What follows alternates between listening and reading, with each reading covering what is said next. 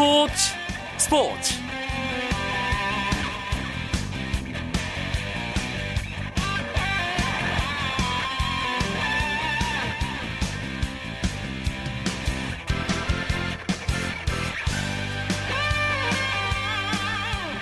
안녕하십니까. 금요일 밤 스포츠 스포츠 아나운서 이광용입니다.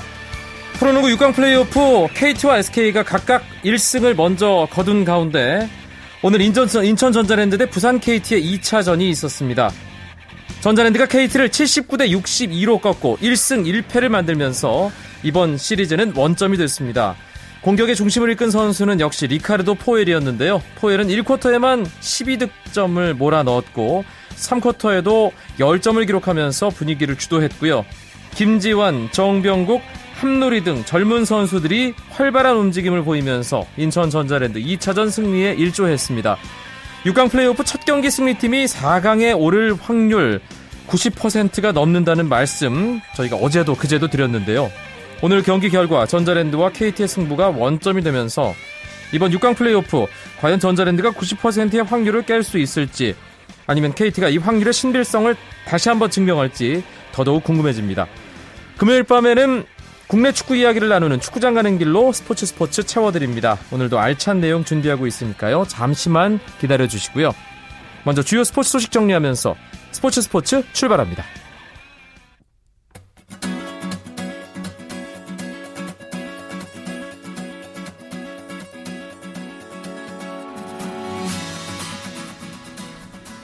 프로야구 한화이글스의 외국인 타자 펠릭스 피에가 시범 경기에서 첫 홈런을 터뜨렸습니다. 피해는 대전에서 열린 홈 경기에서 7회 NC의 투수 손민한을 상대로 한 점 홈런을 치는 등 3타수 2안타를 기록했습니다. 경기에서는 한화와 NC가 2대2로 비겼습니다. 넥센은 신인 임병욱의 석 점 홈런에 힘입어 SK를 7대6으로 물리쳤고 밴덴헐크가 4이닝 무실점 호투를 펼친 삼성은 LG를 5대2로 따돌렸습니다. 미국 프로야구 텍사스 레인저스의 추신수가 이적 후 시범 경기 첫 홈런을 터뜨렸습니다. 추신수는 샌프란시스코와의 시범 경기에서 1번 지명 타자로 출전해 3회 말 왼쪽 담장을 넘기는 한 점 홈런을 기록했습니다. 왼쪽 팔꿈치 부상을 앓고 있는 추신수는 경기 전 통증을 완화하는 주사를 맞고 팔을 보호하기 위해 수비에 나서지 않는 지명 타자로 출전했는데요. 추신수가 올해 시범 경기에서 지명 타자로 나선 것은 이번이 처음입니다. 추신수의 시범 경기 타율은 1할 9푼으로 올라갔고 경기에서는 텍사스와 샌프란시스코가 4대 4로 비겼습니다. 한편 템파베이의 이학주 선수는 메이저리그 개막 명단에 포함되지 못할 것으로 보입니다. 템파베이 구단은 이학주와 케빈 키에르마이어 등이 곧 마이너리그로 내려간다고 발표했습니다. 이로써 이학주는 지난해 뛰었던 템파베이 산하 트리플 A 더럼 불스에서 개막전을 맞이할 전망입니다.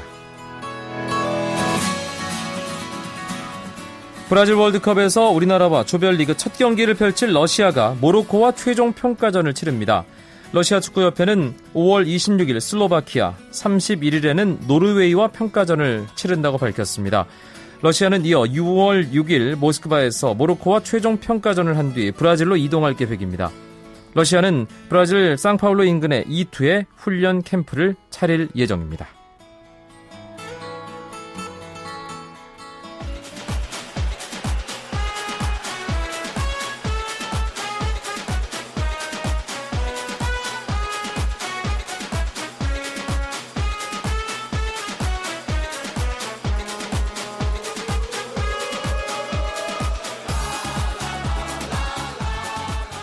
재미있는 축구 이야기를 나눠보는 축구장 가는 길 시간입니다. 이야기 손님 두 분 먼저 소개해드립니다. 스포츠 서울의 김현기 기자 어서 오세요. 네, 안녕하세요. 스포츠 조선의 이건 기자도 함께합니다. 안녕하세요.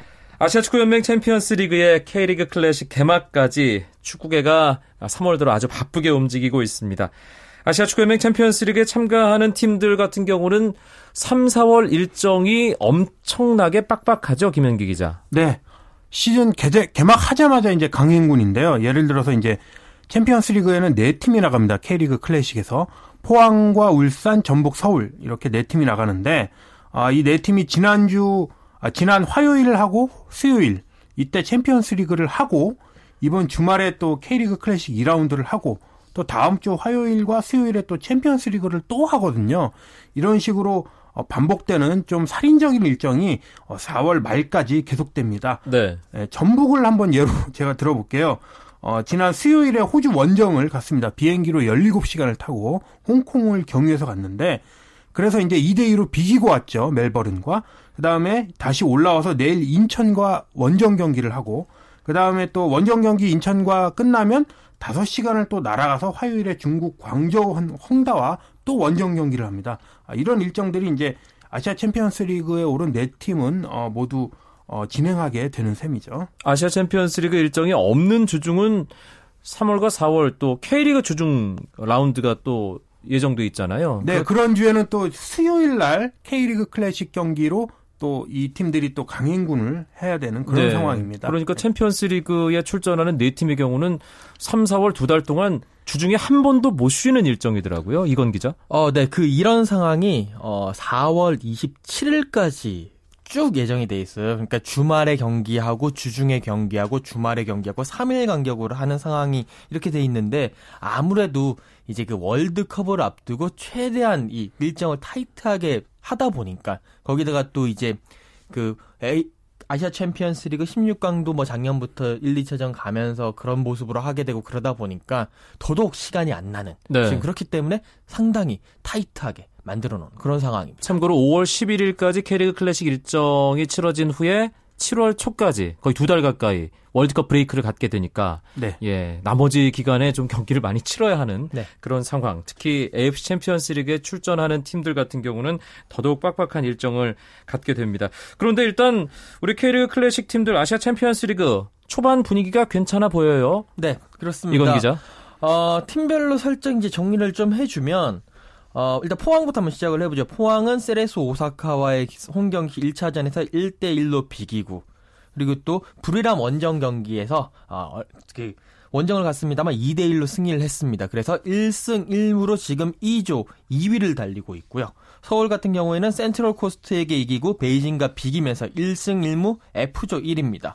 전북은요, 요코하마 마리노스와의 홈 경기에서 3대 0 승리, 그리고 또, 뭐, 말씀하신 대로 17시간에 날아갔던 멜버른, 그 빅토리, 멜버른 빅토리 원정에서 2대 2로 비기면서 역시 1승 1무 G조 1입니다. 울산이 참 대단한 것 같은데요. 어, 웨스턴 시드니와의 원정 경기에서 3대 1로 역전승을 거뒀고요. 그리고 또 3월 12일 날 열렸던 가와사키 프론탈레와의 J리그 팀이죠. 홈 경기에서 2대 0으로 승리를 하면서 2승 무패 H조 1위 극강의 모습을 보이고 있습니다. K리그 클래식 팀들 사실 어, 이번 시즌 앞두고 전력 약화 요인도 좀 있고 K리그가 전체적으로 좀 흔들흔들했기 때문에 이번에 AFC 챔피언스 리그에서 괜찮을까 이런 걱정이 좀 있었잖아요. 그런데 초반에 괜찮단 말이에요. 원동력이 어떤 거라고 생각을 해야 될까요, 김현기 기자? 네. 저도 좀 놀라고 있는데 K리그는 K리그입니다. 아, 우선 저는 두 가지 정도로 이제 분석을 하고 있습니다. 우선 K리그 클래식의 한국 선수들 기량이 결국은 뛰어나다. 네. 아, 이 네 팀이 치른 8경기에서 총 16골이 나왔는데 이 중에 외국인 선수가 넣은, 넣은 골이 두 골입니다. 근데 그게 다 페널티 골이 페널티킥 골이었죠. 그리고 14개의 필드골을 한국 선수가 넣었는데 결국 어 대안이나 애닝요 케빈 같은 선, 외국인 출중한 외국인 선수들이 K리그를 떠났고 또 포항은 올해 같은 경우도 이 용병을 어 받아들이지 않고 한국인 선수로만 이 세국 축구를 또 하고 있는데 그럼에도 어 우리 K리그 클래식의 한국 선수들이 실력이 뛰어나다. 그러면서 네 팀이 어 국내파 위주로 꾸려서 정면 돌파를 하는데 이게 성공하고 있다. 네. 이렇게 보고 또 하나는 일본 J리그의 몰락입니다. 아, 2010년 이후부터 J리그 팀들이 평준화가 유지되면서 다들 실력이 떨어지고 있는데 이번에 더 그런 경향이 나타나는 것 같습니다. 아, 조별로 순위나 성적을 분석해 보면 다른 리그들은 좀 상황이 어떤가요? 어, 한번 분석을 해봤는데요. 일단 참고적으로 말씀을 드리면 K리그 4개 팀은요, 지금 이제 2라운드까지 했으니까 8개 경, 8경기를 치렀죠? 5승 3무를 기록을 하고 있습니다. 패가 하나도 없는데, J리그 같은 경우에는 세레소 오사카가 1무 1패, 지금 4위, 산, 산프레체 히로시마가 1무 1패 4위, 요코하마 마리노스가 1무 1패 4위, 가와사키 프론탈레가 1승 1패 3입니다. 전체 4개 팀이요. 8경기에서 1승 3무 4패를 기록하고 있고요. 또 중국 슈퍼리그 같은 경우에도 저희가 이제 지난해 그 광저우 에버그란데, 광저우 헝다라고 하죠. 그 팀이 우승을 하면서 또 많은 이런 자금을 이용해서 뭐 하대성 선수 또 뭐 물론 대한 선수는 이번에 나오지는 않습니다. 박종호 선수도 중국에 갔고요. 네, 박종호 예. 선수도 있고 많은 스타 선수들을 영입을 하는 중국 슈퍼리그가 있는데 중국 슈퍼리그도 이번 아직까지는 조금 약간은 고전하는 모습이거든요. 뭐 어, 전체 8경기에서 2승 3무 2패고 산둥 루넝만, 그러니까 포항과 함께 있는 산둥 루넝만 1승 1무로 1위를 달리고 있다 뿐이지 나머지 팀들은 조 2위나 한국 팀들한테 밀려서 조 2위나 조 4위를 하고 있기 때문에 어, 상당히 지금 K리그를 제외하고는 J리그와 중국 슈퍼리그가 상당히 좀 고전하고 있는 모습이 아닌가 음흠. 상당히 좀 재미난 현상이 있고 있습니다. 네, 조별리그 이제 여섯 경기를 치러서 순위를 가리게 되고 두 팀씩 어, 이제 다음 라운드로 진출하게 되는데 K리그 클래식 팀들 이런 좋은 분위기가 계속 이어질까요? 일단 조별리그에서는 김현기 네. 기자. 아, 다음 주부터 열리는 3라운드 이때부터 이제 K리그 클래식이 고비다 이렇게 보고 있습니다. 아직까지는 잘 하고 있지만 일단 전북이 중국의 슈퍼클럽 디펜딩 챔피언인 광저우 헝다와 붙게 되고 또 K리그 클래식 작년 챔피언인 포항은 새로운 강자인 산둥 루넝이랑 하게 되거든요. 뭐 광저우 헝다 위력은 잘 아실 테고 네. 산둥 같은 팀도 브라질 대표 대표팀 공격수였던 바그너 러브를 180억 원을 주고 데려올 만큼 아주 이 돈, 돈질을 하고 있는 이런 팀인데, 이 두 팀하고 아직 K리그 클래식 팀하고 붙지 않았거든요. 근데 다음 주에 이제 붙게 되고, 또 그 와중에 또 일정이 타이트하기 때문에 이런 예, 살인적인 일정을 체력적으로 얼마나 넘어가느냐도 음흠. 관건이니까 제 생각에는 어 3라운드 다음 주에 열리는 3라운드와 4월 초 4라운드 정도가 끝나면 아 올해 K리그 클래식 구단들이 챔피언스 리그에서 어느 정도 하겠구나 윤곽이 나타날 것 같습니다. 울산 얘기를 하면서 이건 기자가 어 울산 놀랍다고 네. 얘기를 했잖아요. 네. K리그 클래식과 챔피언스 리그까지 일단 3연승입니다. 조민국 감독 취임 후 공식 경기 다 이겼다는 얘기인데요. 그렇죠. 사실 스타일에서 조민국 감독이 변화를 추구하고 있기 때문에 어느 정도 시행착오는 불가피하다. 저는 그렇게 생각을 했습니다. 네. 제가 주말에 포항 가서 이 포항과 울산의 개막전도 이영표 위원과 함께 중계를 했는데 울산이 그런데 경기를 꽤 잘하더라고요. 그렇습니다. 어, 물론 이제 스타일에 있어가지고 살짝 조민국 감독의 색깔을 덧칠을 하고 있긴 하지만 일단 쉬운 길을 좀 택하고 있는 것 같아요. 뭐냐고 하면 잘하는 것은 일단 계속 잘하는 네. 것을 계속 추구를 하는 거죠. 뭐 크게 뭐 이렇게 자기의 색깔을 드러내기 위해서 틀 전체를 이렇게 흔드는 것보다 가장 잘하는 것 결국 김신욱을 활용한 장신 스트라이커 김신욱을 활용한 그런 공격이거든요. 좌우 측면에서 크로스 올려주고 얼리 크로스 또 올려가지고 헤딩을 이렇게 여러 가지 그 김신욱 선수의 헤딩을 뭐 유도해 낸다라든지 그래서 그 이선에서 있는 네, 뭐 하피냐, 하피냐, 한상훈 또 뒤쪽에 있는 김선민, 이런 선수들 그렇죠. 그런 활용하는. 선수들의 또 그런 이선 침투를 요구를 하는 것. 일단 잘하는 부분은 끝까지 잘하게 놔두고 여기에 이제 그 조민국 감독의 색깔인 약간의 그 패스라든지 특히 하피냐 선수 또 이번에 백지훈 선수, 최태욱 선수들을 영입을 하면서 조금 더 기술적인 모습을 어, 보여주고 있고 특히나 이 고창현 선수를 좀 더 중용을 하고 있다라는 네. 것이 세트 피스의 또 강자 아니겠습니까? 킥이 상당히 좋기 때문에 그런 모습도 패스, 패싱력도 상당히 좋거든요. 어, 이런 모습을 보여주면서, 어, 상당히 좋은 조화를 이루고 있고, 더욱 무서운 게 지금 100%의 전력이 아니라는 거죠. 그렇죠. 알미르 선수, 까이키, 까이키 선수, 선수. 지금 부상에서 회복을 하면서 이제 슬슬 들어오려고 하고 있고 한상원 선수도 대기를 하고 있고 또 이번에 또 많이 영입을 했지 않습니까? 뭐 장신 수비수 김근환 선수라든지 뭐그 수비형 미드필더와 그 중앙 수비수를 할 수 있는 유준수 선수 그리고 유준수 선수죠. 그리고 또 요코하마에서 뛰었던 정동호 선수 등이 있기 때문에 앞으로 날이 가면 갈수록 조금 더 어, 강해지지 않을까 상당히 네. 무서운 팀입니다. 어, 울산 홍보팀에서 나오신 줄 알았어요. 지금. 얼마 전에 전화를 받았습니다. 어, K리그 클래식 개막전 아, 6개 구장에서 참 재미있는 승부가 있었습니다. 김현기 기자, 어떤 팀 좀 눈길이 가든가요? 네, 저는 전남하고 인천의 눈길이 갔습니다. 아, 전남은 천적 서울을 적지에서 그것도 개막전에서 잡았는데 하석주 감독을 비롯해서 이 선수단이 너무 좋아하더라고요. 아, 당연히 좋아하죠.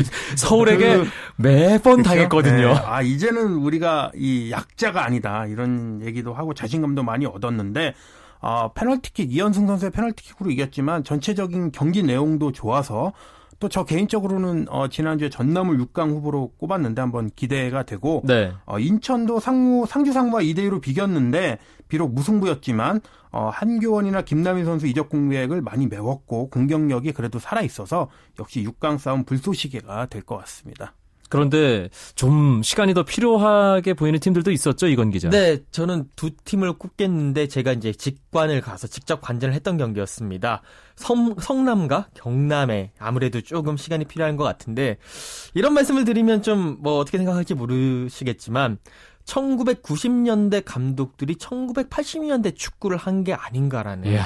좀 그런 좀 엄청난 강- 독설인데요, 이거. 강도가 센지는 모르겠는데 예. 그 당시에 이제 경기를 보던 많은 기자들이 그렇게 얘기를 했었고요. 음. 상당히 선수들은 많이 뛰고 부산한 움직임을 보여줬습니다만 효율성이 떨어지고 뭔가 목적이 없는 경기를 하면서 조금 더 또 박종환 감독도 시간이 좀 부족했다고 네. 얘기를 했거든요. 그렇기 때문에 시간이 좀 더 있어야 되지 않을까라는 그런 생각입니다. 예, 올드보이들의 귀환. 일단은 좀 더 지 켜봐야 할 것 같다는 이건 기자의 한마디였습니다. 축구장 가는 길 함께하고 계십니다. 스포츠 서울의 김현기 기자, 스포츠 조선의 이건 기자와 재미있는 국내 축구 이야기 나누고 있습니다. 쳤다 하면 홈런이고 슛 골이고 각본 없는 한편의 드라마 그것이 바로 그것이 바로 손에 잡힌 우승 트로피 목에 걸린 그 배달 너와 내가 하나 되는 그것이 바로 그것이 바로 그것이 바로 꿈꾸던 스포츠 KBS 1라디오 이광용의 스포츠 스포츠 축구장 가는 길 앞서 아시아 축구연맹 챔피언스 리그 초반 분위기와 K리그 클래식 개막전 관련 이야기들 나눠봤는데요. 어, 시즌 전망을 했잖아요. 축구장 가는 길 시간에 K리그 클래식. 전북을 1강으로 꼽는 그런 목소리가 정말 많았습니다. 1라운드 치르고 또 챔피언스 리그 경기하는 거 보면서 전북 확실하게 1강이 맞다고 봐야 할까요? 다시 한번 검증하는 시간을 가져보죠. 이건 기자. 네, 어, 저는 뭐 세 경기 보면서 완벽한 1강이다 라고 저는 생각을 합니다. 네. 어, 뭐 경기 측면도 그렇고요. 뭐 요코하마에게 3대 0 승, 부산에게 3대 0 승, 멜버른 원정에서는 2대 2로 비겼지만 그래도 이동국 선수가 두 골을 넣는 장면을 보여주면서 어, 상당히 그 팀이 안정화돼 있구나라는 걸 느꼈고 통계를 보더라도 세 경기에서 8득점 2실점입니다. 어, 또 이동국 선수 두 골, 이승기 선수, 레오나르도 선수 등등이 있으면서 릴레이포를 가동을 하면서 어, 상당히 공격에서 정말 다양한 공격력을 보여주고 있구나. 또 만약에 이 선수들이 침묵을 하더라도 한교원, 마르코스, 까이오, 뭐 이재성 이런 선수들의 수준급 이런 대역 선수들이 질배하기 때문에 아, 이올 시즌에도 상당히 강력한 모습을 보이지 않을까라는 생각입니다. 그래도 아무리 강한 팀이라고 할- 할지라도 약점이 있는 법이잖아요, 김현기 기자. 네, 역시 전북은 이제 닭공인데 그러면서 어, 반대로 수비에서는 이제 약점이 드러 어, 나고 있고 어, 요, 이번 시즌에도 그런 측면에서 아직 아쉬운 게 사실입니다. 아, 공격이 전북이 공격이나 미드필더는 정말 강해졌는데 수비는 아직도 만들어 나가는 중이다. 어, 이런 뜻이고 특히 아직도 수비 라인에 포지션당 두 명 선수들이 경쟁하는 상황이거든요. 아직 주전 포백이 결정되지 않았고 어, 물론 체력 문제를 감안해서 double squad를 돌리고 있지만 어, 수비만큼은 아직도 부족하다. 수비 조직력이 아직 좀 불안정하고 어, 멜버른전을 보니까 또 상대 세트피스 공격 때 집중력에서 아직 빈틈이 보이는 것은 현실입니다. 네. 멜버른 원정을 다녀온 전북이 이제 내일 2시에 인천 축구 전용구장에서 원정 경기를 갖게 됩니다. 인천과 전북의 대결. 사실 뭐 그냥 한, 뭐 2라운드 한 라운드라고도 볼 수 있지만 여러 가지로 좀 흥미로운 요소가 많아요. 들여다보면 그렇죠. 기자. 예. 아, 일단은 그 전북과 인천은 어떻게 보면 어, 상당히 선수 공급처와 선수를 이렇게 사는 그런 좀 입장이라고 볼 수가 2년 있어요. 연속으로 2년 그랬잖아요. 연속이죠. 예. 그러니까 2000, 그 2년 연속 동안 인천의 핵심 선수였던 정인환 선수, 정혁 선수, 또 이규로 뭐 선수. 이규로 선수, 한기원 선수, 또 최근 김남희 선수까지 이 주전급 선수들이 2년 동안에 계속 전북으로 갔거든요. 그러니까 재작년에 인천의 주전 선수 5명이 지금 고스란히 전북에 가 있는 거예요. 네, 이중대란 말도 나오고 있죠. 뭐 전북 이중대 그런 말이 있는데 그만큼 또 선, 전북의 선수 보강 과정에서 인천 선수를 채웠기 때문에 인천 팬들은 전북을 보고 있으면 가슴도 아프고 뭐 화도 날 것이고 배도 아플 것 이고 그렇기 때문에 항상 전북만 오면 인천 팬들의 엄청난 야유 소리 그리고 또 뭐 여러 가지 욕설이라 이런 얘기들이 많이 있거든요. 그것 때문에 상당히 좀 지켜볼 수가 있을 만한 그런 경기입니다. 내일은 또 부산 대 포항, 성남 대 서울의 경기도 예정돼 있는데 관전 포인트들 어떻게 봐야 될까요, 김현기 기자? 네, 네 팀 모두 K리그 클래식 개막전에서 졌습니다. 그래서 네 팀 모두 이번에는 꼭 이겨야 하는 그런 그러네요. 예. 생각으로 나서는데 네. 아, 포항 같은 경우는 태국 원정을 다녀와서 어제 이제 들어왔거든요. 어, 홈팀 부산 입장에서는 이제 거꾸로 내일 경기가 기회가 된다 이런 뜻이고 성남은 내일이 이제 시민 구단으로 바뀐 뒤 첫 개막전입니다. 네. 이제 만원 관중이 예상되는데 일화 구단 차- 이 시절에 차가웠던 열기가 얼마나 이 탄천 종합운동장에 달아올랐을까 이게 또 궁금하네요. 성남 홈팬들 얼마나 찾아줄지 축구 팬들 모두가 궁금해하는 대목이 아닐까 그렇죠. 싶습니다. 네. 일요일에는 울산과 경남의 대결, 수원 대 상주, 전남의 전남과 제주의 대결이 있는데 울산 대 경남의 대결은 김영광 더비라고 불리고 있죠, 이건 기자. 네, 그렇습니다. 올 시즌을 앞두고 어, 경남이 울산에서 김영광 선수를 임대로 영입을 했는데 지금 어, 결국 결론은 김영광 선수를 출전을 시키지 않겠다라는 걸로 나왔어요. 그러니까 임대 영입한 선수가 원 소속 팀과의 경기에서 출전을 하는 것은 좀 관례가 아니다라는 논란이 붙으면서 여러 가지 얘기가 나왔는데 어, 뭐 어쨌든 간에 여러 가지 얘기가 있긴 합니다만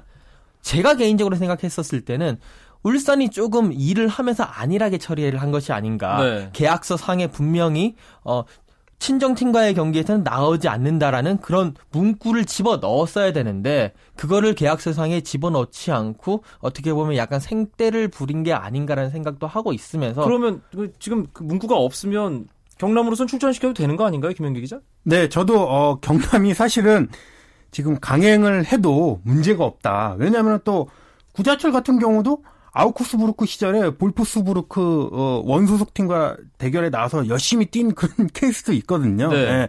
분명히 경남 입장에서는 어 손에 그러니까 잘못한 게 하나도 없는 겁니다. 울산이 네. 일을 잘못했기 때문에 하지만 아, 두 감독이 만나서 어, 울산 홈에서는 김혜광 선수를 출전시키지 않고 경남 홈에서는 어, 출전시켜도 괜찮다 이런 식으로 합의를 내린 것으로 아, 보입니다. 절충안을 만든 거군요. 네. 예. 그 구단들이 뭔가 일을 처리할 때 좀 다시 한번 꼼꼼하게 확인하고 그렇죠. 네. 확실하게 할 필요가 있겠네요. 이걸 이 김영광 선수 임대 이적하면서 이제 문구 어, 제대로 작성하지 못한 부분은 모든 구단들이 간접적인 교훈으로 삼아야 할 것 같습니다. 금요일 밤 스포츠 스포츠 국내 축구 이야기로 채워드렸습니다. 축구장 하는 길 함께 해 주신 스포츠 서울의 김현기 기자, 스포츠선 이건 기자, 고맙습니다. 고맙습니다. 감사합니다. 오늘은 여기까지입니다. 내일은 9시 20분부터 최시중 아나운서와 함께 하시고요. 저는 월요일 밤에 다시 뵙죠. 아나운서 이광용이었습니다. 멋진 금요일 밤 보내십시오. 고맙습니다. 스포츠 스포츠